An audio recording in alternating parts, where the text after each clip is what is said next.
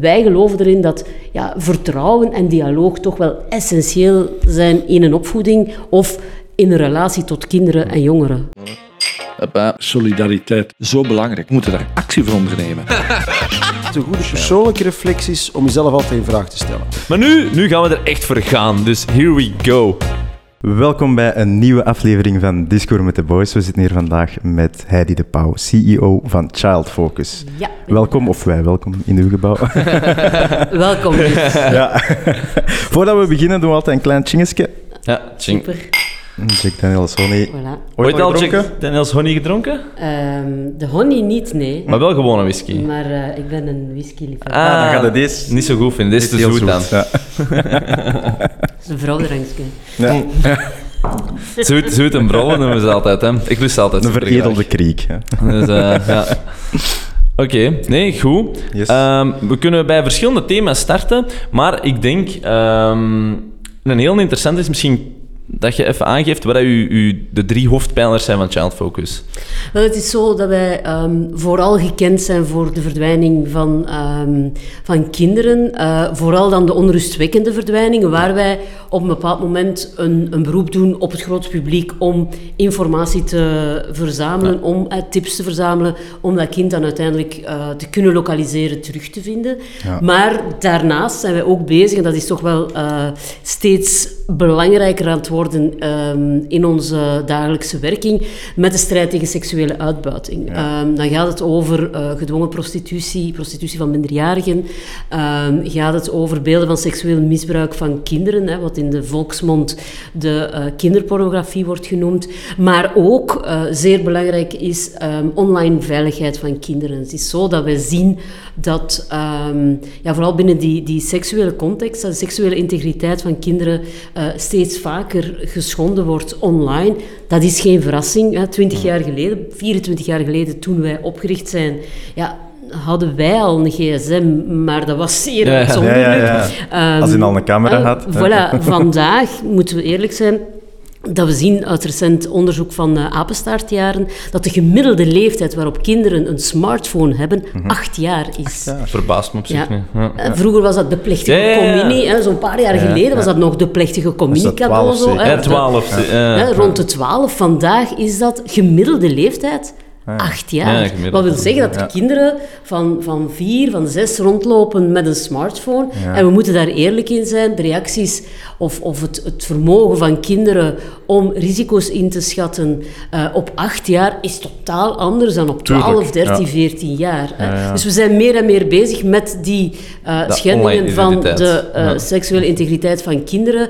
En enerzijds eh, is dat operationeel, wat wil zeggen, als er iets gebeurt, dan gaan wij handelen. Mhm. Bijvoorbeeld als het gaat over foutgelopen sexting, hè, het uitwisselen van eh, beelden, ehm, vinden wij eigenlijk oké als beide partijen daarmee akkoord zijn. Het is op het moment dat een van beiden die beelden gaat verspreiden zonder Mhm. het akkoord van de andere, dat er een foutgelopen sexting eh, gebeurt.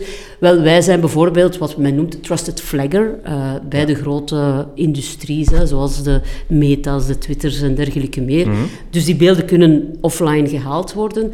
Dat is dan het, hè, het reactieve. Maar, en dat is dan eh, binnen de beide thema's, zowel verdwijning als seksuele uitbuiting, zijn we heel sterk preventief bezig. Want we willen natuurlijk ja, liever voorkomen dat kinderen verdwijnen, voorkomen dat ze slachtoffer worden van eh, sexting, foutgelopen sexting of uitbuiting eh, online of, of wat dan ook. Dat is een hele erg belangrijke pijler. Dus we hebben het operationele, we hebben het preventieve, maar ook zeer belangrijk is het beleid.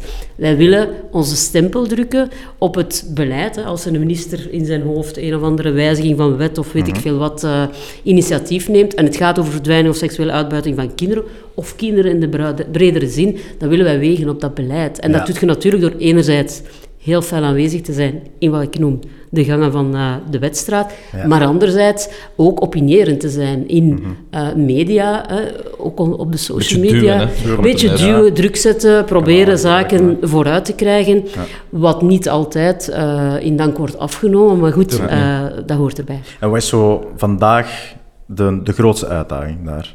Goh, ik denk onze beleid. Grootste uitdaging vandaag als Child Focus is jongeren en kinderen rechtstreeks bereiken. Ah ja. Wij zijn Child Focus. Eh, in onze naam zit child. Hè? Bedoel, een 10, Mhm. Het is niet de meest 12-jarige. sexy naam. Voilà, die, hè? Maar we hebben natuurlijk onze, onze historiek. We zitten daar ook... Ja, we zijn vooral een eh, organisatie door en voor ouders en naasten van vermiste eh, en seksueel uitgebouwde kinderen opgericht. Ehm, jongeren voelen zich veel minder aangesproken. We hebben ook een noodlijn, 116 3 x 0. Hè? Dat is 24 uur op 24, dat is gratis. Alles wat je wilt, maar jongeren bellen niet. Hè? Die willen chatten. Ondanks dat ze willen- al vroeger een gsm hebben dan. ja, maar zij gaan op andere manieren eh, gaan, gaan hulp zoeken ook veel meer bij elkaar. Dus Ja. we moeten jongeren en, en als kinderen klein zijn, dan is onze raad van ga altijd naar een vertrouwenspersoon. We hebben dat, dat idee van Max, een vertrouwenspersoon voor elk kind, gelanceerd, omdat wij geloven dat kinderen moet geleerd worden van als er iets niet goed zit, en dat hoeft niet extreem te zijn. Dat kan, Nee, nee. Ik ben verliefd op Arthur en Arthur ziet mij niet staan, hè, maar Ja. je durft dat niet altijd tegen iedereen zeggen. Dus hè, heb je iemand in je omgeving bij wie je terecht kunt met je kleine zorgen, kleine probleempjes, om te vermijden dat dat gigantische problemen worden en voor sommige kinderen en jongeren onoverkomelijk, Ja. waardoor dat ze risicovol gedrag gaan, eh, gaan vertonen. Dus we gaan proberen, ik denk dat dat voor ons de grootste uitdaging is. We hebben uiteraard eh, de grote groep volwassenen, hè, dus ouders, grootouders, eh, mensen die professioneel met kinderen bezig zijn, die moeten we enerzijds gaan sensibiliseren en bewust maken van ehm, ja, verdwijning, seksuele uitbuiting, hoe dat je dat kunt voorkomen. Maar ook jongeren en kinderen zelf moeten we ja, rechtstreeks durven aanspreken en zorgen dat ze vooral de weg kennen naar, eh, naar hulpverlening ehm, als dat nodig is. Ja. ja. Oké, cool. Ja, ik, heb, eh, ik heb uw jaarverslag gelezen en op zich van 2021 en 2022 staan nog niet online, denk ik. Ehm, wat logisch is op zich. Ehm, en ik moet zeggen, ja, het zijn toch wel, wel ehm, interessante cijfers of zo, als je het zo wilt stellen. Ehm, ik denk misschien eerst even, uw eerste pijler, dat zijn die verdwijningen. Hè. Ehm, ik zag wel dat het merendeel, ik denk, ik, ik, ik parafraseer even, maar ongeveer 75% en binnen de twee weken wordt teruggevonden. En dat dat eigenlijk bleek van... Ma- Mag ik het een normaalachtige verdwijning noemen, of niet? Eh, Mensen die op eigen keuze waren weggelopen, zeg maar, en niet zozeer door een derde ontnomen. Ik wil het zo e- verwoorden. Exact. Dus, hè, allee, we zijn natuurlijk ontstaan na de zaak Dutroux. Hè. Veel jonge mensen weten niet meer wat dat exact is, maar dat is Was een dat de oorzaak criminele... van ontstaan? Ja, Ah, dus eh, na de zaak Dutroux is er een... ehm, ja, als uitgekomen is dat, dat politie en justitie daar toch wel gefaald hebben. Hè, Ja, dat ja. ouders ook helemaal alleen stonden. Ehm, ja, dan is er een witte mars geweest. Mhm. Hè, dus met 300.000 Belgen die op straat zijn gekomen om verandering te vragen. Ja. En een van die zaken is Child Focus. Er is een belofte geweest van, kijk, we gaan een centrum voor vermiste en seksueel uitgebouwde kinderen ehm, oprichten. Child Focus is daar eh, het gevolg van. Ehm, dus, dus wij zijn eigenlijk vanuit die volkswoede een stuk eh, een antwoord geweest op die volkswoede, laat het mij zo zeggen. Ehm, en daarom denken veel mensen eh, dat wij elke dag te maken hebben met criminele ontvoeringen. hè. Dat is niet zo, gelukkig. Dat is absolute uitzondering. Hè. De- ik denk dat in het jaarverslag ongeveer een tiental we jaarlijks hebben. En meestal, ik wil nuance, hè, ik wil dat toch wel nuanceren, dat gaat meestal niet om een derde onbekende die het kind ontvoert. Meestal gaat dat over iemand uit de nauwe kring van het kind. Soms zelfs biologische mama die uit haar rechten ontzet is, kind is geplaatst, Ja, zij is daar niet mee akkoord, of gaat het kind ophalen bij pleegzorg, verdwijnt met het kind. Dus dat, dat, dat, dat is crimineel, omdat die vrouw geen juridische aanspraak, geen aanspraak kan maken op dat kind. Maar dus we moeten dat heel erg eh, nuanceren. Gelukkig, het kan nog. We hebben dat gezien, eh, nu ook in Nederland met Gino. Het kan, maar het is de absolute uitzondering. De meeste verdwijningen waar wij mee te maken hebben, zijn inderdaad weglopers. Hè. Ongeveer, ik denk vorig jaar bijna 900 ehm, ja, jongeren en kinderen die weglopen uit ehm, de voorziening waar ze geplaatst zijn of eh, van thuis, hè, waar, ze, waar ze verblijven. En wat wij merken is, is ehm, dat die, die kinderen en die jongeren heel vaak als lastpakken worden weggezet. Dat zijn onhandelbare kinderen. Hè? Terwijl wij weten uit onderzoek dat de meeste jongeren en kinderen niet zomaar weglopen. Er zijn er wel eens die het zot in hun kop krijgen, Ja. laat het ons zo zeggen. Maar de meeste kinderen en jongeren die weglopen, lopen weg van een probleem. Een problematische situatie thuis bijvoorbeeld, of ze zitten ergens mee, bijvoorbeeld ze worden gepest op school, durven dat thuis niet zeggen, of kunnen bij niemand terecht. En vandaar dat idee van die vertrouwenspersoon, die max, hè, om te zorgen dat kinderen dat wel gaan doen. Waardoor dat hun probleem eigenlijk zo groot wordt, dat ze denken, ik loop nu maar weg. Ja. Ehm, en ja, dat is geen oplossing. Hè. Dus, eh, dus vandaar dat we ook heel vaak inzetten op het vinden van een op- oplossing samen met het kind of de jongere. Dat is niet altijd mogelijk. Hè. Wij, wij proberen ook eh, beleidsmatig daar zoveel mogelijk te zorgen dat men de stem van het kind en de jongere ook hoort. Want wat we heel vaak zien is, kind, de jongere wordt teruggevonden, hup, wordt terug in diezelfde situatie geplaatst. Terwijl men eigenlijk moet gaan zoeken naar wat geen is de oorzaak, hè, ja. wat, wat is daar aan. En soms is het onmogelijk. Hè. Er zijn kinderen die weglopen uit de voorziening omdat ze per se bij mama of papa willen zijn. Maar als de situatie dermate gevaarlijk is of dramatisch thuis, ja, dan kan dat niet. Maar wij geloven erin dat we met een kind, een jongere, heel ver op pad kunnen gaan. En nu worden die heel vaak zo weggezet als, oh, dat zijn probleemjongeren. En eh, we gaan ze dan maar plaatsen of dit of dat. Wij pleiten ervoor om te kijken naar de oorzaak en die oorzaak vooral proberen weg te nemen of eh, te minimaliseren. Uh, de meeste jongeren en kinderen worden inderdaad heel snel teruggevonden, dat is een feit. Maar hoe langer zij wegblijven, hoe meer zij zich blootstellen aan risico's. Hè. In het begin is er nog de vertrouwde kring, ze kunnen al eens bij een vriendje blijven slapen Ja, ja, ja, of iemand ja. van de familie. Maar op een bepaald moment, zeker als ze herhaaldelijk weglopen, wat we toch ook wel zien, hè, is die, die, dat meermaals ehm, weglopen. Omdat dat, echt, hè. ja, Wij spreken niet graag van recidivisme, Ja, dat is- omdat daar een criminele connotatie bij is. Maar eh, ja, kinderen worden soms inderdaad niet gehoord of... Het is onmogelijk en ze begrijpen niet waarom dat ze terug worden eh, gestuurd naar de voorziening of naar huis of wat dan ook. Het is heel belangrijk om met, om met hen eh, te werken, maar hoe meer ze weglopen, hoe langer ze wegblijven, hoe meer ze zich blootstellen aan risico's. Zoals bijvoorbeeld dan inderdaad de overlevingsseks op straat. Hè. Dus inderdaad in ruil voor een dak boven je hoofd bij iemand moeten eh, gaan slapen. Drugsproblematieken, kleine criminaliteit. Om te- wij noemen dat overlevingscriminaliteit. Maar daardoor ja, stellen ze zich natuurlijk bloot aan gigantische risico's. Ja, ja. Waardoor dat een, een soort van cascadesysteem naar beneden gebeurt. Ja, dat is eh, al heel veel gezegd. Eh, maar, maar super interessant. Misschien heel even daar nog op inzoomend. Ehm, ik denk, ik heb twee ledige antwoorden. Maar ja, het zijn kinderen. Ik, ik ben mezelf niet zo bewust van die leefwereld, dus ik weet niet altijd wat dat betekent of, hoe, of waar dat, bewustzijn al in zekere mate staat. Dus vergeet, eh, vergeef me als ik soms wat naïef ben misschien. Maar ehm, en er zijn altijd zo wel duizend en één partijen natuurlijk, maar je hebt toch twee heel logische partijen. Je hebt enerzijds het kind zelf, en anderzijds heb je, laten we even noemen, de ouders of de opvoeders of whatever. Ehm, nu eerst even naar het kind en dan naar de ouders. Zijn er dingen, mechanismen, principes die we eh, kunnen aanleren om, ja, zeg maar meer pro- eh, om, om meer om te gaan met dat probleem in plaats van er letterlijk van weg te lopen. Want zoals gezegd, uiteindelijk is het een frustratie die op een bepaald moment echt ontploft. Hè? Dat kun je wel stellen. En, en ja, dat is natuurlijk enerzijds een vrij jong kind. Dus ja, hoeveel kun je echt aan het gedrag gaan aanleren? Misschien meer dan dat ik denk. En anderzijds, het zal natuurlijk ook hier en daar wel met het aard van het beestje te maken hebben. Maar dat mag geen excuus zijn om toch niet bepaalde principes of modellen aan te leren voor... Of, of er een bepaalde manier... Ja. Dat is ook juist. Hè. Bedoel, allee, eh, of het nu gaat tussen, tussen ouders en kinderen of, of eh, opvoeders en kinderen, volwassenen en kinderen. Het gaat altijd om rela- relaties. En in relaties is het heel erg belangrijk om dialoog te hebben. Ehm, en ik denk dat dat van, en ik zeg altijd, van in de maxicosi eigenlijk begint. Hè. Het, het, het duidelijk maken aan een kind dat je er altijd bent. Hè. Dat je altijd zal luisteren.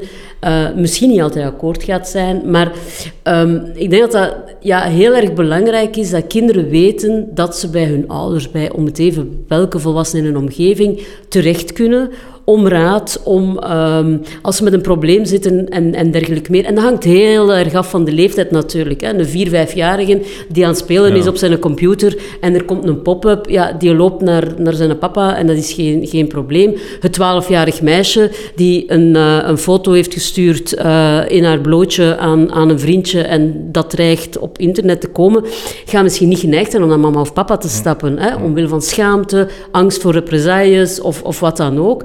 Maar we moeten heel duidelijk zijn dat we met onze kinderen moeten communiceren. We moeten ook een stuk eerlijk durven zijn. Ik, ik zeg altijd van, als volwassenen lijden we aan een soort van collectieve amnesie.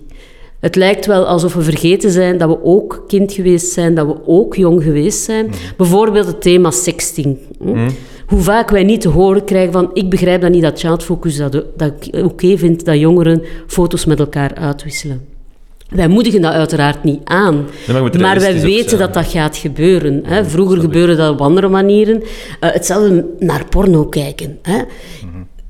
Ik zeg nu niet dat je je vijfjarige voor de porno moet gaan zitten. Maar als je, als je ziet dat je een twaalfjarige op pornosites geweest is, ja, dat is eigenlijk een heel goed ja, begin, een goede starter om in gesprek te gaan over wat is een normale seksuele relatie. Wat je daar ziet hè, op je computer, dat is misschien toch niet helemaal wat mama en papa altijd doen. En, en, dus ik denk dat dat heel vaak vergeten we wat we zelf gedaan hebben. Hoeveel jongens en, en zelfs meisjes gingen niet in de Playboy gaan kijken naar blote borsten. Hè? Nu ziet het op Google. En, en ik denk dat we daar moeten durven thema's bespreekbaar maken met onze kinderen, met onze jongeren, afhankelijk van hun leeftijd natuurlijk. Hè? Uh, het, het verhaal van de ooievaar. Hè? Vroeger werd uh, aan, aan kinderen verteld dat baby's kwamen met een ooievaar en wat dan ook. Zo, niet elk kind is al oud genoeg of al uh, matuur genoeg om te horen wat dat nu precies allemaal inhoudt. Ja. Maar je moet niet liegen ook. Hè. We moeten, moeten kinderen ja, ergens durven zeggen, ook op een bepaald moment, van daar ben jij nu nog te jong voor. Mhm. of, of, dus die dialoog is heel erg belangrijk. Kun je daar alles mee oplossen? Nee. Zijn er lastige kinderen? Ja. Zijn er gewelddadige ouders? Ja. Dus we, het is niet allemaal de wereld van de troetelbeertjes, laat ons heel duidelijk zijn. Er zijn ook omstandigheden die maken dat mensen soms hun temperament verliezen en dat soms dingen gebeuren die niet hadden moeten gebeuren. Maar wij geloven erin dat ja, vertrouwen en dialoog toch wel essentieel zijn in een opvoeding of in een relatie tot kinderen en jongeren. Ja. Misschien even een zijvraagje. Uh, merk je dat er nog heel veel taboe heerst rond dat gegeven, om dat gesprek of dialoog aan te gaan met de kinderen door de ouders? Of, of eerder niet? Ja, of is daar een evolutie in ik misschien? Ik denk dat ouders nog altijd moeilijk hebben om bepaalde moeilijk, thema's ja. te bespreken. En dat blijft zo. Seks ja. blijft een moeilijke. Als ik een lezing ga geven en ik kom op het thema porno, en, en dan zie je mensen schuifelen op hun stoel. Hè? En, en vandaar dat ik ook zeg, die amnesie, hè, die, die collectieve ja, uh, soort geheugenverlies dat, dat, dat zit daar. Wij verweten onze ouders dat ze ons niks vertelden.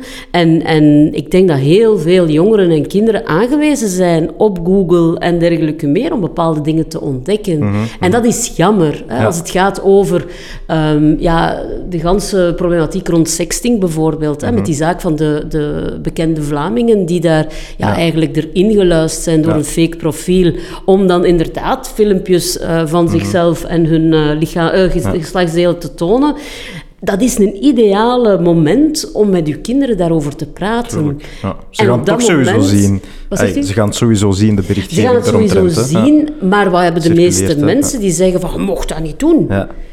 Wat maakt dat als dat fout loopt bij die kinderen, dan gaan ze niet bij u komen. Mm -hmm. Het is door te zeggen van, kijk, je doet dat beter niet, maar als, het, als je, als je het toch ja. doet, zorg ervoor dat je hoofd er niet op staat, dat, mm -hmm. dat, dat, dat, dat. Plus en, je hebt zo facilitatie, hè, de, uh, over laatst ook, dat was al een paar jaar geleden denk ik, zo'n app, ja. denk ik, met, waar dat dan uw uh, watermerknummer op ja, komt, denk ik ook. Ja, inderdaad. Nu, er zijn verschillende mogelijkheden om dat inderdaad te, ja, uh, te, te vermijden, laat het ons zo zeggen. Dat dat al eens fout loopt, dat is zo. Maar als je al een dialoog met je kind hebt, je kind heel wat vertrouwen geeft, en het Mhm. vertrouwen van je kind hebt, op het moment dat dat fout loopt, gaat uw zoon of dochter of, of een, een, een jongere uit uw omgeving bij u komen. Veel laagdrempeliger voelen. Ja, en, en wat we zien is, en ik, ik moet eerlijk zeggen, ik ben daar een beetje ontgoocheld in de digital natives, laat het ons zo zeggen. Okay. Dat zijn de ouders van nu, die eigenlijk nog altijd hetzelfde soort ja, koudwatervrees hebben tegenover het online gebeuren, als, als wij dan, hè, ik, ik, ben, uh, ik ben 50, uh, ja, toen mijn dochter uh, tien, ja, het iets meer zijn, twaalf jaar geleden, hè, inderdaad ook online ging, ja, dan, dan, ik ben daar niet mee geboren en niet mee opgegroeid. We zien dat de mensen die daar nu wel mee geboren zijn en mee opgegroeid zijn, eigenlijk tegenover hun kinderen ook een heel streng, ja, een, een strenge benadering hebben, waardoor dat ze... Het is het eerste wat we doen. Hè. Als we een kind willen straffen, dan nemen we de telefoon af. Alleen Ja. de, de, de smartphone. Of we zetten de wifi uit. Of we gaan zeggen, je mocht niet meer gamen. Terwijl dat... Ja, langs de andere kant willen we, als er iets fout loopt, dat ze dan wel bij ons komen. Ja. Dat is niet. Toon dezelfde interesse als je toont uh, als ze van de voetbal komen. Of als ze van de balletles. Dan gaan we allemaal vragen van, en hoe is het geweest? En wie was er? En heb je gescoord? En dit en dat. Als ze na twee uur uh, gamen naar beneden komen... Wat doen we? Ons boos maken. Ja. Zeg, het is kei schoon weer, dus zouden niet beter buiten spelen Ja, en, en heb je nu weer al heel de tijd voor je... Dus dat is wat we bedoelen met toon interesse, bouw die dialoog op en zorg dat je kind zich veilig voelt om als het, bij wijze van spreken, de vaas gebroken heeft, om te zeggen, in plaats van het onder de mat hè, te, Ja. te, te scherven, Tuurlijk. Misschien even een vraag daarop. Hè? Want ik had initieel gevraagd een beetje van wat zijn zo wat dingen die we kunnen doen tegen dat weglopen, maar we zijn eigenlijk zo terug op dat zijn- sexting-thema gaan zitten. En je hebt dat een paar keer proactief aangehaald. Heb je het gevoel dat vandaag een, een groter probleem is, of alles wat erbij komt kijken, dan eigenlijk het weglopen slash ja, ontvoeren zelfs? Dat dat, maar ja, dat is laagdrempelig. Ja, ik denk, ik denk dat het ganse online gegeven voor kinderen en jongeren en ook voor ons is gewoon verweven in, in het offline gebeuren. Hè? Waardoor dat inderdaad, ehm, vroeger als je gepest werd op school, hield het op als je thuis was in je bubbel. Of in, om, om het even waar. Hè? Je kon je weg, allee, fysiek, daarvan verwijderen. Vandaag niet. Hè? Als we het hebben over mentaal welzijn, over het gebrek aan zelfvertrouwen, het gebrek aan slecht zelfbeeld bij, bij jongeren, ja, dan heeft dat heel vaak te maken met dat online gebeuren. Hè? Waar alles perfect is. Ik plaats ook geen foto's waarvan ik denk van oei, oei, die rimpels zie die is toch wel neig. Hè? Laat ons daar heel eerlijk in zijn. We, Ja, we tonen het mooiste van onszelf. En, en kinderen die vandaag gepest worden op de, op de speelplaats, ja, dat loopt gewoon verder. En ik denk dat het dus dat online gebeuren maakt gewoon integraal deel uit van het, het ganse, de ganse beleving van kinderen. En ja, ik denk dat we meer en meer ja, misbruik hebben via het online gebeuren. Ja. Hè? Het, ehm, bij wijze van spreken zit de ganse wereld met zijn voordelen, want we vinden internet nog altijd super fantastisch. Ja, ja, en social tuurlijk. media zijn heel plezant. En, ja, je kunt met, de kinderen en jongeren kunnen met elkaar contact hebben, ze kunnen informatie opzoeken, ze kunnen spelen samen. Enfin, dat, is, dat is super. Maar zoals in de offline wereld zijn daar een aantal risico's. Vroeger, als je de deur eh, toetrok, sluit je een wereld buiten. Mhm. Vandaag zit die in je zak, letterlijk. Je neemt die eigenlijk overal mee. En er is bijna geen kind, denk ik, die gaat zeggen... Nee, ik moet dat niet hebben, want ik heb daar... Hè? Ja, Ik heb schrik Dat, dat gaat dat- eh, niet snel Dat gaat er tegenkomen. niet snel tegenkomen. Klopt. Oké, en, ehm, en misschien... Oh, sorry, nog heel even op dat, op dat eerste inzoomen ehm, van dat weglopen. Vandaag de dag zijn er eigenlijk ook... oh, dit is zo'n complex woord, maar zijn er eigenlijk vandaag ook veel ouders zeg maar, die tekort doen als het op tussen aanhalingstekens een goede opvoeding aankomt? Goh, ik denk dat dat niet anders is dan, dan anders. Oh, ja, We zien ook die cijfers van, van weglopen niet echt spectaculair stijgen of, ehm, of, of toenemen eh, de laatste jaren. Het is zo dat er situaties zijn waar kinderen en jongeren zich niet goed in voelen en inderdaad op geen enkele manier ergens of bij iemand terecht kunnen daarmee of voldoende terecht kunnen daarmee en dat ze dan gaan, eh, gaan weglopen daarvan.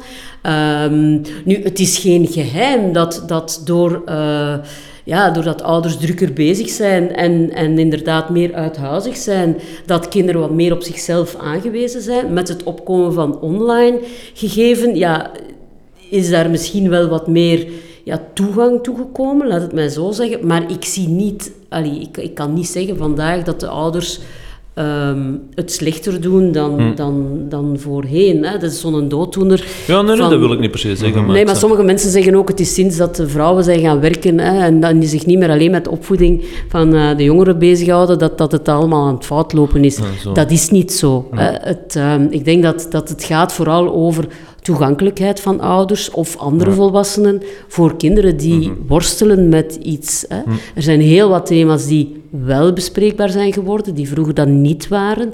Maar dat zijn geen evidente thema's. Als we het hebben over homoseksualiteit, zien we bepaalde culturen nog altijd ja, dat jongeren daarmee worstelen en soms weglopen van huis, omdat dat gewoon niet aanvaard is in die cultuur of, of, of binnen hun gezin. En ik heb het echt niet alleen over moslims. Hè. Als we kijken in sommige ja, kleinere dorpen, dan zien we dat ook, dat dat nog altijd niet makkelijk is om u te ou- outen. En wij kunnen daar allemaal als ruimdenkende mensen zeggen van wow, en dat is fijn en ik vind dat tof en gemoogd en ik ken, ik ken gasten van, van in de twintig die nog altijd niet uit de kast gekomen zijn. En dat zijn normale, middelklas eh, gezinnen Ja, ja, ja. Waar, waar geen bizarre waarden eh, hoog worden in het vaan, maar, maar waar er zeker vrees bestaat om anders te zijn dan anderen. Dus eigenlijk geslotenheid bij ouders, over welk thema dat ook gaat, is eigenlijk het grootste gevaar voor een kind op een bepaalde manier. Maar gevaar, ik denk dat dat... allee, ja, ik denk dat dat eigenlijk... Wat we heel vaak horen bij jongeren en kinderen is dat ze wel weten dat er hulp is, maar ze gaan daar niet naartoe. Ze, die stap zetten naar hulpverlening is heel erg moeilijk. Maar dat is niet alleen bij kinderen. Hè? Dat is niet alleen bij. Ja. kinderen. En, en vandaar dat wij, dat wij vinden van als kinderen 10, 12-jarigen de gewoonte hebben om iemand in hun omgeving zelf te identificeren als een max, een vertrouwenspersoon, en zij daarmee opgroeien, dan gaat dat veel makkelijker. Het gaat echt om toegankelijk zijn, luisteren. Hè. Ik zeg altijd, je hebt twee oren en één mond, gebruik die proportioneel. Heel veel mensen... Een zoon van 13 jaar komt thuis al huilend, want hij is af met zijn lief. Wat zeggen we? Och jongen, hè, de, vis, de vijver zit vol Ja, vis. ja, ja. En volgende maand lachte daarom. Op dat moment staat de wereld van die jongen stil. Mhm. Dat is de grootste ramp die hem kon overkomen. En dan moet je gewoon neerzitten, luisteren. En dan, gaat, dan is dat al van zijn... Hè, Ja, dat lijkt me common sense wat je zegt, maar Ja. blijkbaar toch Maar niet altijd in de realiteit. Maar dat is ook... één, emoties. We zijn Vlamingen, hè. Emoties tonen, benoemen, daar hebben we toch nog altijd moeilijk mee. Hè? We moeten stoer zijn. We hebben niet voor niks in Vlaanderen ja, een van de hoogste zelfdodingscijfers in Europa. Is dat zo? Dat, Dat is zo. Ja. Dat is echt zo. Hè? Als we kijken, ze- wij zijn koplopers. En hoe komt dat? Als je aan een Nederlander vraagt van hoe is het, dan zegt hij slecht. En dan zegt hij... "Maar, Als je aan een Vlaming vraagt hoe is het, dan zegt hij altijd goed. Ja, op die manier. Ja. En als je zegt niet goed, dan hebben we zoiets van, oei, oei, wat Ja. moeten we Ja. nu gaan doen? Ja, ja. Dus er is een, een vorm vanuit van... een schrik om dan geviseerd Ja, te worden van waarom voel je slecht en bla bla bla. Ja, Ja. dus het is ook heel gemakkelijk om negatief op te vallen als iedereen zegt goed en jij zegt dan slecht. Hè? Mhm. Dus dan ligt het eigenlijk een beetje aan de onbewuste consensus die er zo is ontstaan de hele tijd aan. Ja, ik denk, ik denk echt, ik, ik geloof daar absoluut in. En ik ben zeker niet het beste voorbeeld daarin. Hè. Emoties eh, tonen, emoties benoemen, dat blijft een hele moeilijke. Maar af en toe moet je dat wel Ja. doen. Ook naar kinderen toe. We steken ons verdriet soms weg. Hè. Ja. Ik heb dat gehad met mijn eigen dochter. Ja, dat is wel zo. Hè. Dat, Ja, dat merkt we wel op dat steken dat ouders echt, het ja. niet laten zien aan hun Absoluut. kinderen. Mijn, mijn vader is gestorven als mijn dochter drie jaar was. Mhm. En eh, op een bepaald moment op een avond, ik ben haar aan het eh, klaarmaken voor te gaan slapen. En zij zegt, ik mis opa. En ik zeg, ja, ik mis opa ook. En dat is normaal, verdriet. En dus die driejarige kleine uh, ukkepuk, die zegt gewoon tegen mij... Jij bent helemaal niet verdrietig, want je hebt nog nooit geweend. Hm. En dan denk ik van, wow, wacht. Ja. Even zelfreflectie. Dit is echt een ja. spiegel, want jawel, ik heb verdriet, Mhm. maar ik steek dat weg voor mijn kind. Hè, want ik ga toch vooral niet tonen dat ik zwak voel ik dat dan, terwijl dat, dan niet zwak... Ik van een ander zou ik zeggen, dat is helemaal geen zwakte. Ja. Maar dat voelt nog altijd zo aan. Dat zit daar in onze Maar cultuur toch wel een Er beetje is ook een vorm van, van, van waarheid die natuurlijk. Je wilt ook niet de, als een heel emotioneel persoon overkomen dat bij alles emoties gaat, gaat opwekken. Nee, want en dan, wordt, eh, voilà, een beetje een voorbeeld voor oké, kom aan, een beetje sterk in de wereld staan. En Ja. dit en dat. Dus daar is het wel moeilijk om Maar dat is een heel moeilijk evenwicht, hè. Ja, Dat voilà, is- voilà. En, en Dat voilà, zeggen, dat, ja. is, dat is één, heel persoonlijk. Ja. En, en twee, dat is een zeer moeilijk evenwicht. Want inderdaad, ook op de werkvloer, hè, als je Mhm. Een werknemer hebt die elke dag zegt dat het niet goed gaat, ja... Allee, hè. Ja. Ehm, maar, maar ik denk dat we daarin een stuk stappen nog kunnen zetten. Ja. Mhm. Door inderdaad te benoemen, kijk, vandaag voel ik me niet zo Ja. oké, om Ja. die reden. Maar je moet natuurlijk ook een beetje eraan werken. Voilà, voilà. Het, het- Ja. Dat is het. eh, maar het wegsteken van, van emoties Mhm. en het, het, ja, het niet durven ehm, ja, tonen van, van verdriet, woede, van, het gaat over ook, ook, ook goede emoties, Mhm. Ja, hè, ja. Mogen, mogen getoond worden. Dat is toch iets, denk ik, dat we, dat we een beetje meer kunnen Ja. eh, cultiveren in Misschien land. ben je aan het denken, hè? want daar straks had je dan eigenlijk, hè? zie dat je zo één, toch minstens één vertrouwenspersoon hebt. Maar als je dan misschien weer focus ligt op één vertrouwenspersoon, dan gaat je daar misschien hè, die emoties laten zien, maar bij al de rest niet. En dan in het idee van, laat iets meer emoties zien, is misschien interessanter om dat dan ook te verspreiden over verschillende Ja, maar mensen. gaat eigenlijk... allee, die vertrouwenspersoon, die Max, die kan, ja. die kan variëren. Dat Ja. groeit ook mee. Hè. Ja. Dat gaat meegroeien met een kind. Het gaat eigenlijk om het aanleren van als je ergens mee zit, Ja, dan kan je bij iemand terecht. Mhm. Je moet dat natuurlijk op een of andere manier Ja. ja. aanbrengen. Hè. Vandaar dat wij dat max noemen en hè, zeggen van... Hm. Heb je al een max en ben je een max voor iemand? Dat is ook een, een soort van Allee, iedereen, iedereen dat Max noemt in het zesde leerjaar, die gaat het eh, zwaar ja, hebben. die gaan het eh, vlaggen hebben. Maar, maar dat is, allee, ik zeg het, het gaat eigenlijk meer om de achterliggende gedachte van kijk, als er iets is, praat erover met iemand. En over sommige dingen praat je niet met mama. En over andere dingen praat je niet met je leraar. Dus het Nee, hangt nee. ervan af. En op een bepaald moment, op een bepaalde leeftijd, zullen jongeren, en dat weten we ook uit onderzoek, gaan bij jongeren terecht. Hè. Die gaan, allee, een 14-jarig meisje gaat misschien eerder aan haar 14-jarige vriendinnen zeggen van Tuurlijk. Weet er is mij daar iets overkomen, dat is toch raar. Ik word, of ik word benaderd online door, bla bla bla. Heb je dat ook meegemaakt? Dus we moeten dat niet max één persoon. Hè. Het, eh, er zijn ook ouders die zeggen, maar allee, ik, ik- mijn kind kan altijd bij mij terecht. Ja, meestal wel, maar niet... Allee, we weten dat allemaal. Op een bepaald moment gaat het niet meer bij je mama of bij je papa met bepaalde vragen. Dat is fijn als dat kan. Maar er zijn zaken voilà, die je liever aan de buurvrouw vraagt. Hè. Ja. Nee, nee, nee. Misschien even nog heel kort inzoomen, omdat je er juist zei van zelfmoord hoogste, of eh, in Vlaanderen toch relatief hoog hè, in functie van Europa.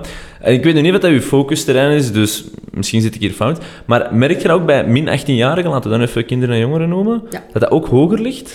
Eh, ja, dat gaat ook over minderjarigen. Ehm, en we zien bijvoorbeeld, en dat staat ook in ons jaarverslag, we zien bijvoorbeeld dat we ehm, de laatste tijd meer meldingen hebben van verdwijningen waar dat zeer onrustwekkende aspect van zwarte gedachten tot zelfs zelfdoding en afscheidsbrief wordt vermeld. Hè. Hm. De andere waar we het niet weten, natuurlijk, dat, dat is iets anders. Maar er is wel degelijk een grote bezorgdheid bij ons om het mel- mentaal welzijn en vooral van jongens. En dat is ook weer onze opvoeding, onze cultuur. Hè. Eh, boys don't cry. Wij cultiveren dat ook een stuk. Hè. Eh, We zeggen niet van, alleen je moet je vervrouwen, je moet je vermannen. Ja. In onze woordenschat ligt dat. Meisjes gaan ook makkelijker met elkaar praten over dat soort dingen. Hè? Het, het verdriet of, of angst. Of... Jongens worden eigenlijk een stuk opgevoed met het stoere, het macho. Het, hè? En, en wij merken in onze preventie bijvoorbeeld, zijn we daar heel bewust van, dat we toch wel verschillen moeten maken in onze boodschappen naar jongens dan naar meisjes Ja. omdat meisjes zijn veel receptiever voor preventieboodschappen dan jongens bijvoorbeeld. En ik denk dat dat puur, voilà, wij, dat is gewoon zo. Hè. Als, als een jongen valt, dan zeggen we, allee, hè, flink zijn, hè. Kom aan, toon dat je een vent bent. Zo, dat soort, dat soort taalgebruik dat gebruiken we nog altijd. stereotype- stereotype. En opnieuw, ik wil hier niet de discussie van woke en, en het cancel... Die hebben we al twee dat- weken geleden al gevoerd. Ja, maar voilà, je ziet dat de is- realiteit zoals ze nu is de te realiteit benoemen. is, is gewoon zo en, en we moeten niet beginnen... Het, het, het, het werkt niet. Een, een, één preventieboodschap voor zowel jongens als meisjes, in, dat, dat werkt niet. Ja, voor sommigen wel, hè, want Ja. je hebt er die, die op die... die maar Spreekt hier over gemiddeld. ja, het gaat over de grote groep. Jongens voelt zich niet door diezelfde boodschap aangesproken als, eh, als meisjes. En er zijn zelfs stemmen die opgaan dat, dat door het feit dat we ehm, geen jongensscholen en geen meisjesscholen meer hebben, dat dat voor heel wat jongens zeer verwarrend is. En dat dat... Maar, maar bon, dat is, dat, is, dat is nog te vroeg, denk ik, om, om daarover te, te oordelen. Ik heb daar ook zelf geen, geen mening over. Ik ben op, op eh, school geweest in een 100% meisjesschool nog. Ehm, en jongens waren zo van die wezens hè, die je daar, daar zag. Dus voilà, ik, zie bij mijn dochter bijvoorbeeld, die wel in, van, allee, van in het begin in een gemengde school heeft gezeten.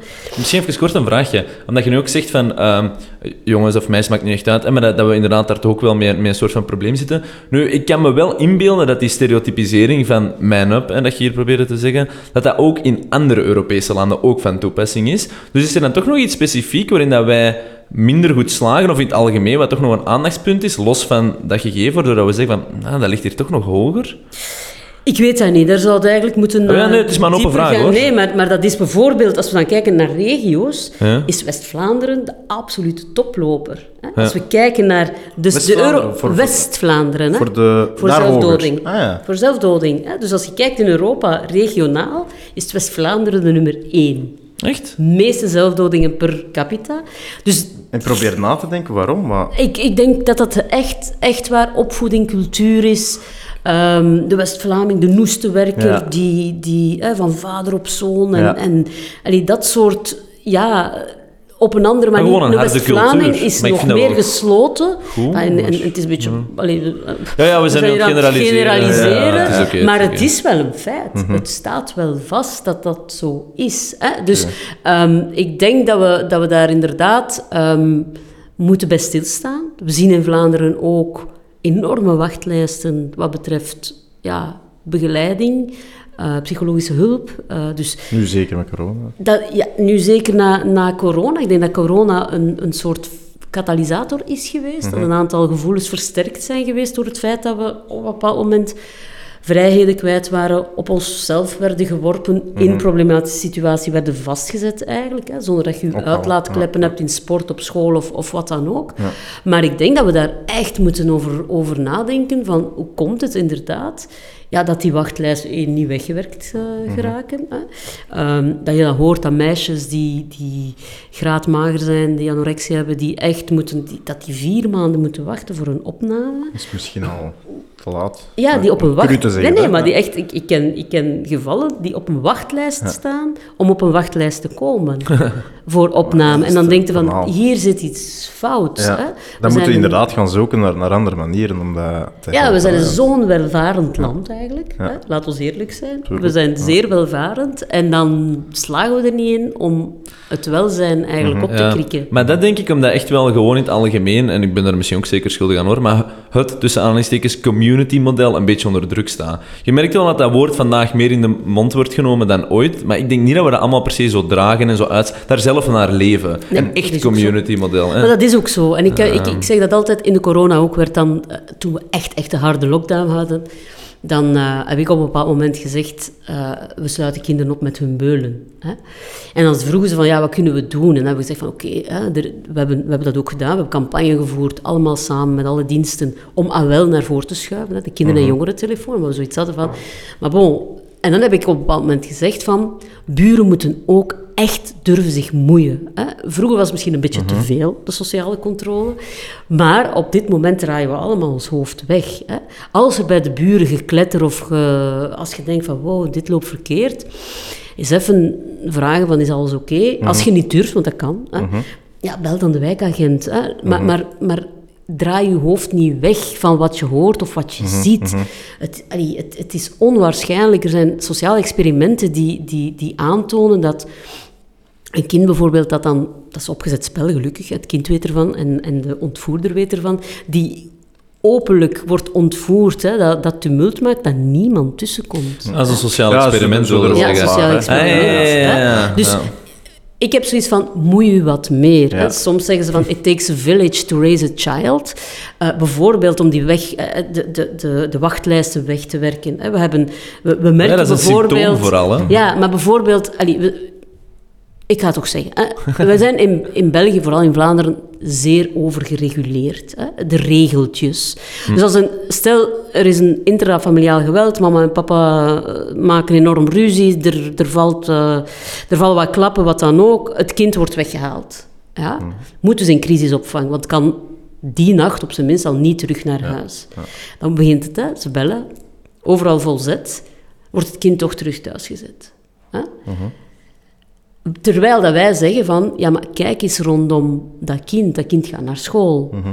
Er is misschien een juf die voor een paar dagen bereid is, of de ouders van een vriendje, of, of, of waar je die community eigenlijk kunt aanspreken om hulp te geven. En we horen soms van de lege brooddozen. Hè? Gaat me niet zeggen dat juffen dat niet zien. En dan, dan denk ik... Ja. En ik wil niet alles op school eh, Nee, nee, nee. nee. af- maar je eh, wilt een beetje een bottom-up model zeggen. maar misschien moet er terug een bredere maar basis ik vind van ook om bijvoorbeeld, allee, bijvoorbeeld op school, als, als, als een school weet van er zijn een aantal kinderen die het moeilijk hebben, ik ben zeker dat er ouders bereid zijn om dubbel geld Akkoord. te betalen om op schoolreis te gaan. Akkoord. Als je gewoon anoniem, Klein hoeft niet te zeggen van... op Blackboard Ja, of zo. te- van die je moet dingen, niet hè. zeggen van, ah, eh, Louise, haar mama en haar papa kunnen het ja. niet betalen, kun jij dat betalen? Maar is zegt gewoon direct, van, kijk, we hebben, we, er is zoveel school, we gaan op schoolreis, er zijn drie kinderen, wie zou ouders niet kunnen betalen? Welke ouder is bereid om? Zeker. Of als je begin van het schooljaar een soort fondsje opricht, Ja, of hm, whatever. Dus dat inderdaad, dat, dat je als community Mhm. je betrokken voelt bij het welzijn van alle kindjes in de klas, in de school, in de sportclub, Hm. Ja. waar dan ook.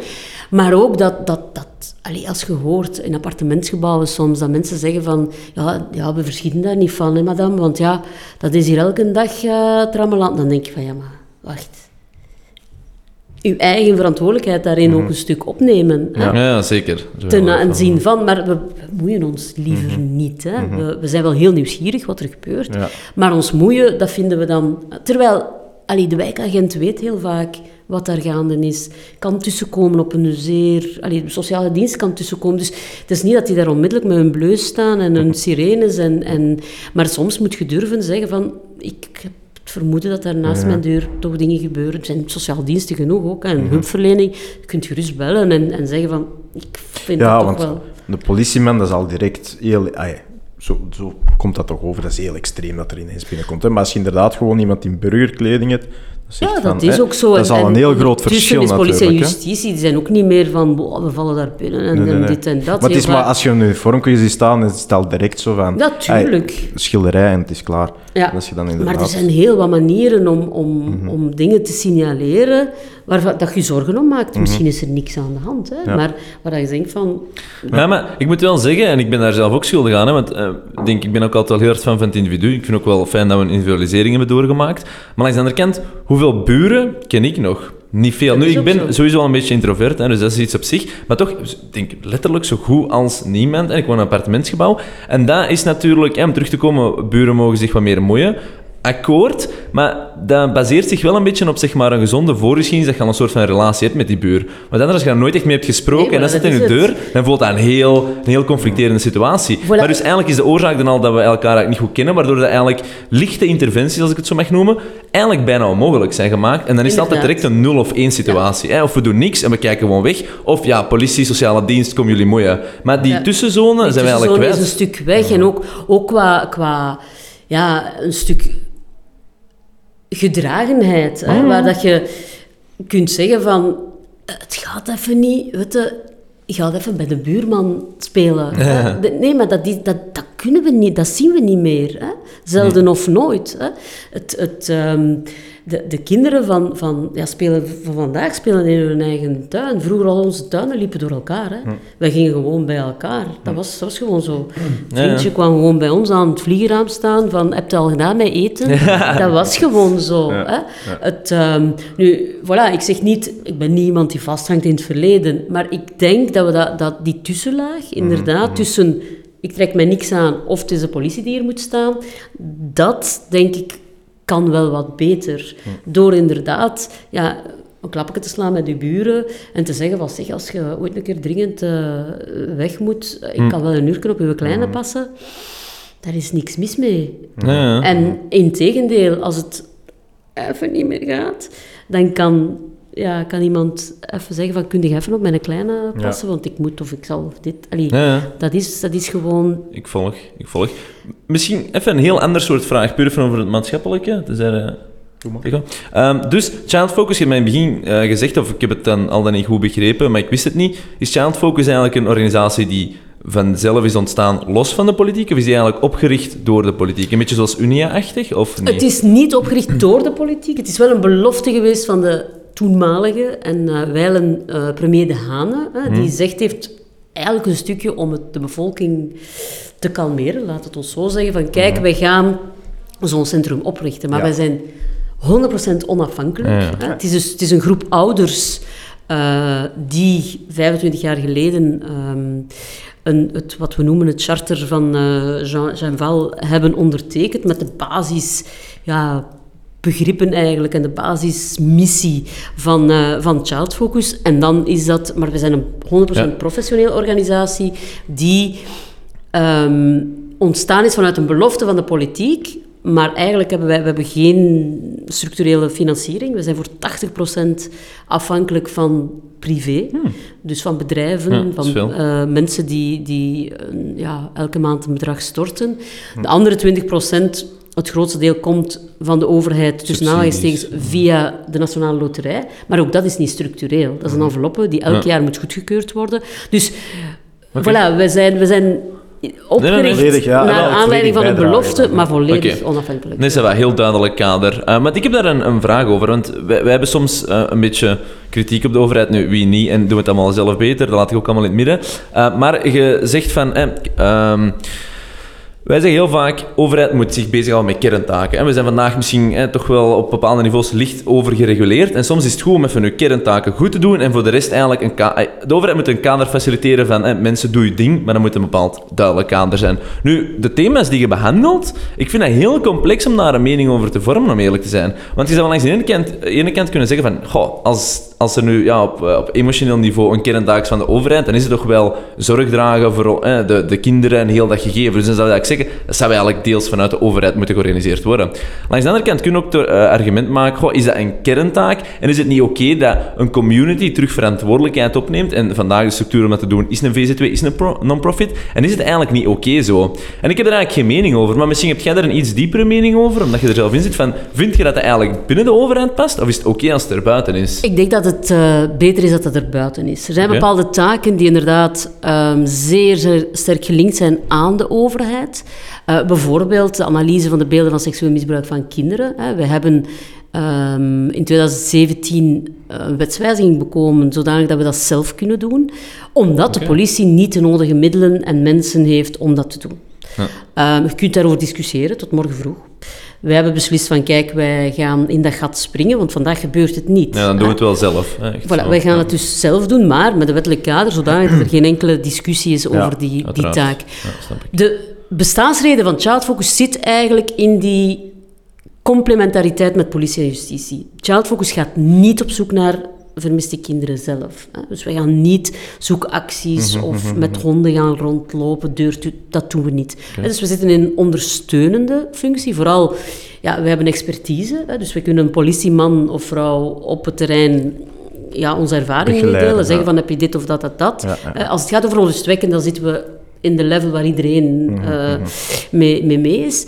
Ehm, maar wij, wij vullen daar eigenlijk een, een, een taak in die voor mij zo specifiek is dat ze moeilijk door de overheid kan worden ingevuld. Wat niet wil zeggen dat de overheid geen verantwoordelijkheid zou moeten opnemen naar ons toe en een deel meer zou moeten subsidiëren. Hè. Dat, is, dat is weer iets anders. Waarom bestaan wij ook, is natuurlijk, wij zijn een, ehm, een burgermeldpunt, laat het ons zo zeggen. Dus mensen die ehm, een tip hebben of iets weten over een vermist kind, moeten volgens ons de keuze hebben tussen ik bel naar de politie of ik bel naar Child Focus. Ja, een soort van ander gevolg. Hè? Dat is een Ja, laagdrempeliger omdat, ingang. Omdat inderdaad, en laat ons heel eerlijk zijn, vooral als het crimineel is of te maken heeft met seksuele uitbuiting of het commerciële ervan Mhm. of beelden van seksueel misbruik van, van kinderen, is dat heel erg moeilijk om naar de politie te stappen. Vandaar die keuze, ook, ook als het gaat over Mhm. bijvoorbeeld bij mijn buren, dat klopt daar niet. Er is daar een va-et-vient van, van mannen. Ik denk dat daar iets fout zit. Voor sommige mensen is dat heel moeilijk om aan de politie Mhm, te melden. Ze melden dat aan ons. Dus ik denk, ik geloof in die complementariteit, in de keuze geven. ja. Maar er zijn inderdaad een aantal zaken waar, denk ik, de overheid zich beter zou kunnen concentreren op zijn kerntaken. Andere zaken een soort van outsourcen. Hè? Dat is een Ja, mooi woord om te zeggen van, we vertrouwen dat toe aan. Mhm. Ehm, en er zijn een aantal zones die wat grijs zijn. Ja. Dat, dat geef ik Ja, wel dat is- toe. Wat we vandaag zien, is is- dat er een heel goede samenwerking is. Dat is belangrijk. En dat de burger soms toch wel kiest om dingen aan ons te melden. We hebben dat gehad met een zaak waar een man in het ehm, dark web eh, op een bepaald forum zat, waar een Fransman op zoek was naar ja, een, een partner in crime om een Belgisch kind, want dat is zo, gemak, zo gezegd gemakkelijker, een Belgisch kind te ontvoeren, zwaar seksueel te misbruiken en dan ehm, ja, te vermoorden. Hè. Dus die man, die zit Maar heel- natuurlijk... dat is ja, heel gedetailleerd eigenlijk. ja, maar die man zit natuurlijk op een forum waar, waar jij en ik niet zitten. dat op de hè. Dus dat is al een, een forum voor mensen met voorkeur voor seks met kinderen. Ja. Hè, pedofielen en pedoseksuelen. Dus wat doet hij? Die belt niet naar de politie natuurlijk. Ja. Want dat is zeer moeilijk. Dus die belt naar ons, anoniem. Die meldt dat. Wij werken samen met de politie. We hebben een samenwerkingsprotocol. Dus wij nemen contact met de politie, die dan onmiddellijk zegt van oei, hè, zou die man zijn anonimiteit willen opgeven? Ja. Dus wij gaan dan in gesprek met die man. Ja. Zeggen van, kijk, hier is toch wel een kind in gevaar. Waar, hè. ja.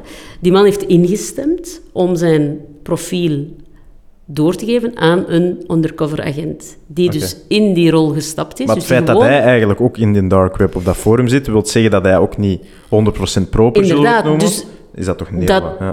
Om dat lang verhaal kort te maken, die undercover-agent heeft die rol goed gespeeld. Ja. Het is gekomen tot effectief, we stappen nu in de wagen en we gaan. Ze hebben die mannen kunnen tegenhouden, die zijn veroordeeld. Hè. De intentie was klaar. Maar de- dat had nooit kunnen voorkomen worden, had Child Focus niet bestaan. Ja. Want die man was nooit naar de politie durven gaan. Ja, ja, dat is veel... Die Amai, maar dat is doen wel een dat intens niet. verhaal. Ja. En sorry dat ik nu even niet inga, maar heb je dat vaker, zo- zo'n ja, extreme vormen van verhalen? Gelukkig niet vaker, dat gebeurt. hè. We hebben, we hebben mensen die in verdwijningen ja, informatie geven die ze liever niet aan de politie willen geven omwille van het milieu waar ze in zitten of de voorkeur die ze hebben of wat dan ook. Ehm, dus dit is een extreem verhaal natuurlijk. Ja, ja, ja. Het is een heel Maar extreem je wordt er wel mee verhaal. geconfronteerd maar en blijkt dat het dan toch eh, ook Ja. echt bestaat. Want eh, ik denk, als je gewoon eh, ons leeft, dan ja. zie je dat nooit echt passeren. Maar het gebeurt hè, onder uw neus tussen aanhalingstekens. Hè? Het gebeurt onder onze neus en ik kan u zeggen, wij hebben ongeveer iets meer dan 2000 meldingen van beelden van seksueel misbruik van kinderen. Echt? Ehm, Per jaar Eén wel, melding is wel soms ja, honderden video's of eh, vijf links naar veel. allee. Hmm. Dus eh, dat gaat om gigantisch veel beeldmateriaal van seksueel misbruik van kinderen. Dat is bewijs van zwaar seksuele agressie op kinderen van vlees en bloed. Hè. We weten dat dagelijks, wereldwijd, 19 miljoen keren beelden worden gedeeld via internet of social media. Dat is veel. 19 miljoen. Hè? Dus we kunnen niet ja, aandachtig genoeg zijn. En vandaar dat wij ook dat burgerlijk meldpunt stopchildporno.be hebben. Hè, voor mensen die online beelden tegenkomen. En we weten allemaal dat we dat niet tegenkomen als we op de lijst.be gaan. Maar dat we dat tegenkomen door de YouPorns, Young Teen, tata, klik door of andere fora. Dus we hebben wel mensen die ons dat melden. Ehm, wij analyseren die beelden. Als het gaat om echt eh, seksueel misbruik van kinderen, kijken we waar die gehost zijn. En dan moet dat land in actie komen. Dus je bent ook heel, internationaal actief dan eigenlijk. op Wij zitten in een Ah, wereldwijd netwerk. Ja. Ja. wij zitten in een wereldwijd netwerk Ja. om dat te doen. En je kunt zeggen, ja, heeft dat zin? Want dat is 19 miljoen keren per dag. Allee, hè. En wij vinden van wel, hè, omdat Als je dat van ook 19 heel... naar 18 bela- kunt maken, dan kun je... ah, Ja, en dat is heel belangrijk voor, Absoluut. voor de Het is ook slachtoffers. een signaal. Ja, Ja, naar Ja, de dat zou ook nog slachtoffers eens- Mhm. toe. Hè. Slachtoffers, Uit onderzoek weten we dat het seksueel misbruik op zich al zeer traumatiserend is. Maar voor de meeste slachtoffers is weten dat die beelden nog altijd online staan Tuurlijk. en bekeken worden Je kunt de wereldwijd deur niet dicht doen nog dan. meer Ja. traumatiserend en nog zwaarder om mee te leven. En vandaar dat wij vinden dat we daar allemaal samen... Wij geloven ook in, in de moderne technologie. We hebben Mhm. Ja. een paar ehm, maanden geleden eh, een, eh, die tool, hè, dus een, een, een, ook een, we hopen dat alle landen daarop in gaan gaan. Ehm, artificial intelligence, die op basis van... Mhm. Echt een AI-software, ja, voilà. dat Eh, gaat Self-learning. ja, dus, dus zo hebben we vorig jaar 71.000 beelden kunnen offline halen. Mhm. Elk beeld dat je offline haalt, is, Tuurlijk. enfin, is er in geholpen. En ik geloof daar dat uiteraard... Op criminaliteit gaan we altijd een stukje achterlopen. Ik ben criminoloog, Mhm. ik ben ook niet achterlijk. Maar ehm, ik geloof dat artificial intelligence en alle moderne technologieën misschien ook wel de daders een stuk helpen, maar ook ons gaan helpen. Om daar, eh, en, en we voelen Mhm. Ja, vanuit... is gelijk een geweer. Hè. De, beide partijen hebben het geweer. Het is een tool, het is een wapen. Hè. Een politie kan het gebruiken om iets te Exact. voorkomen, maar iemand anders kan het gebruiken om te doden. Dan. Voilà, dat is eh, het is in, in dat opzicht eh schone vergelijking. Ja, ja, dat Dat hem goed. is heeft hem nog gedaan? Maar ik wou nog iets vragen. Ehm, En zo wel. Zijt je dan ook in het... In het eh, eh, je hebt natuurlijk hè, de light web en de dark web natuurlijk. Hè, om de, light web gebruikt niemand, Ja, maar ik ga dan...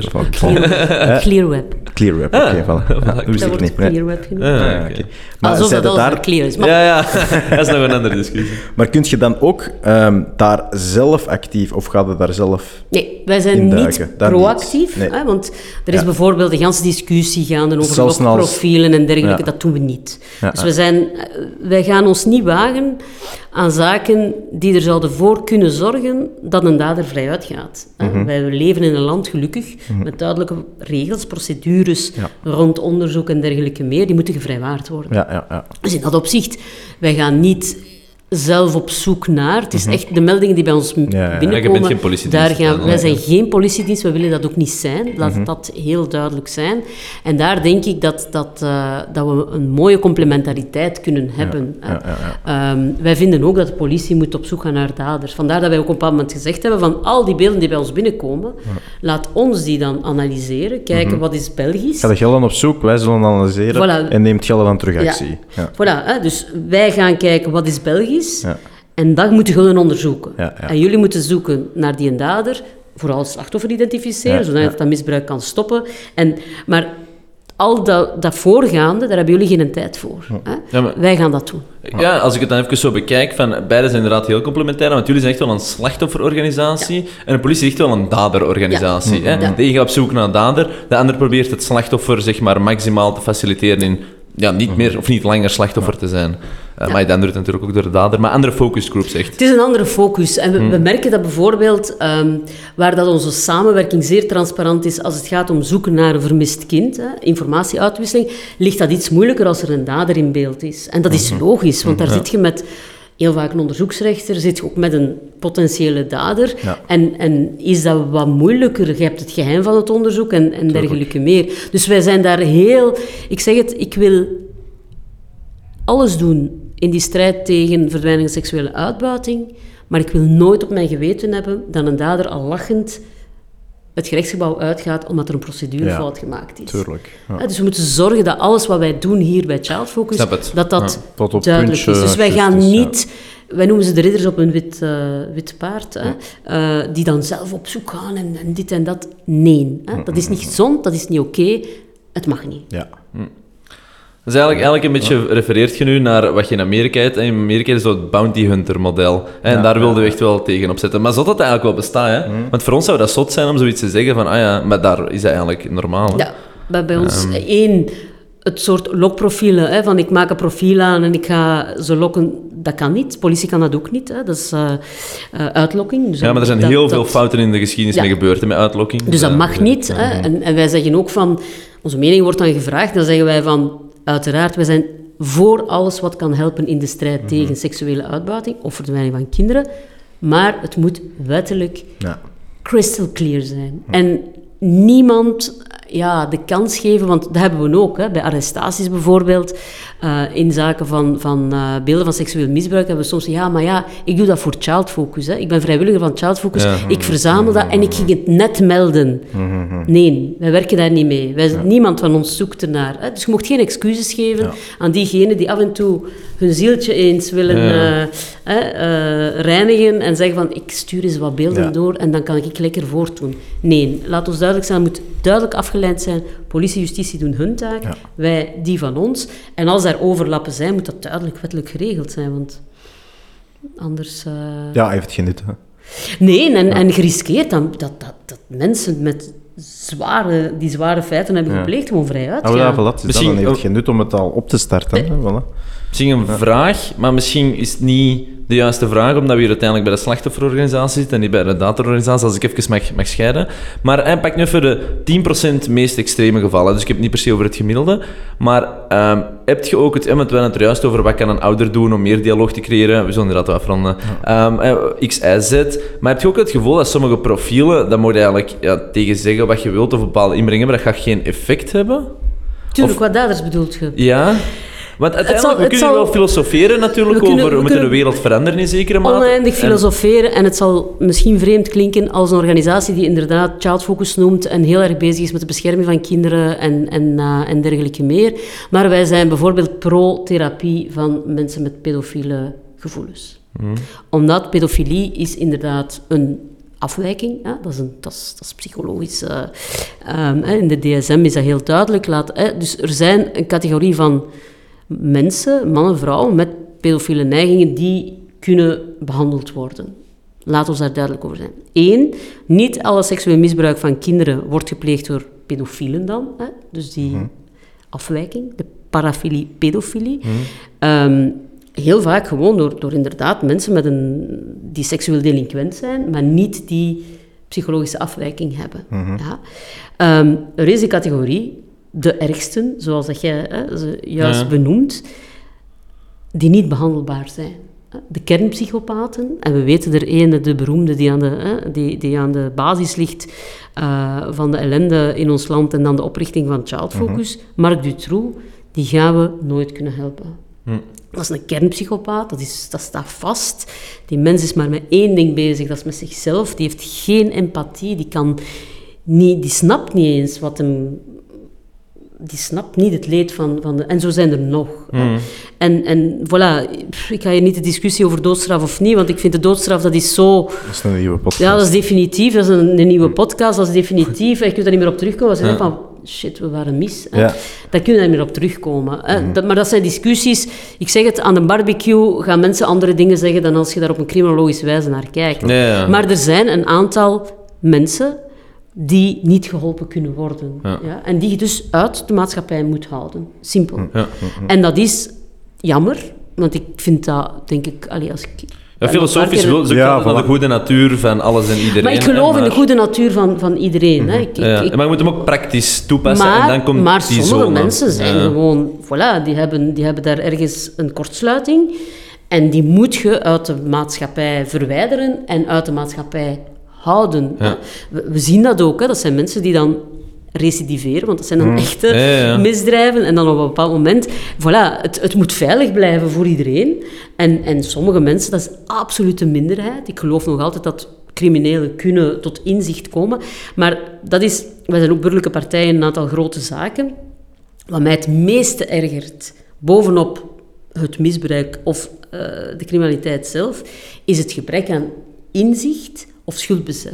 Dat eigenlijk allemaal geen nut. Ah, ja, dan Ja. voelt je heel... En dan heb ik zoiets van... Nee. Hè. we. Daders die zeggen... Ja, maar dat kind heeft mij verleid. Dan denk ik van... Nee. Hè? Jij bent de volwassene. Allee, dat- voor Ja, mij ligt daar echt die grens. Een, een, een dader die zegt van... Ik ben daar op een of andere manier in ge, verwikkeld geraakt en, en ik ben daarin meegegaan, maar wat heb ik allee, die kinderen aangedaan en die een, een stuk van schuldbesef heeft, die moet gestraft worden. Maar daar kun je nog iets mee doen. Ja, ja, ik volg, ik volg hè, ja, het tw- het tweede kennisprincipe moeten we 100% toepassen in onze samenleving, want anders dan, ja, dan, ja, dan wijzigt er zoveel. Maar langs de andere kant, ja, een gebeurtenis kun je nooit niet doen gebeuren. Je kunt Eenmaal- het niet ontdoen, Ja, maar voilà. natuurlijk, het is zo... allee, eh, Ja, het, dat- het, is, het is wel zo, en, en ik zie dat elke dag, eh, de enorme, enorme veerkracht en draagkracht van slachtoffers. Ehm, ik zeg het, soms, soms hebben we verdwijningen en het is gelukkig de absolute uitzondering die slecht aflopen.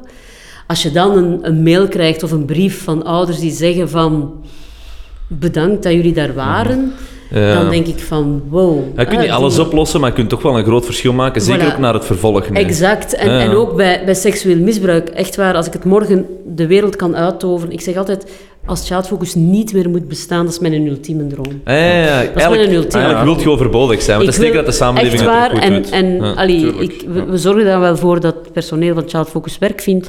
Maar ik ben, Ja, maar ik ben, ik ben bereid, ja. echt waar, om alles op te geven dat het niet meer bestaat. Maar dat, Dat is, is mooi, dat, is, dat is niet Ja, zo. we zijn Maar het voor is de wel die podcast. hè. Het heeft filosofie. bestaan en het zal altijd Ja, maar ik geloof bestaan. wel dat die nood aan die een drang van dat, die perfectie moet bestaan om dan het praktisch zo goed mogelijk na Ja. te streven. Ja, ja. Want als dat er niet is, als je niet naïef genoeg bent, en dat bedoel ik niet onbeleefd, maar Nee, nee, om nee, daarin maar te geloven van nee, dat moet kunnen, ga je nooit jezelf in zekere mate sacrificen om dat praktisch op zijn minst na te ik- streven. En, en, en dat is echt waar. Als, soms zeggen ze van, wat is uw ultieme droom? Het is gewoon dat we niet hoeven te bestaan. Ja. Of alleen met preventie moeten bezig zijn. Ja, ja. Omdat onze preventie zo goed werkt. Ja.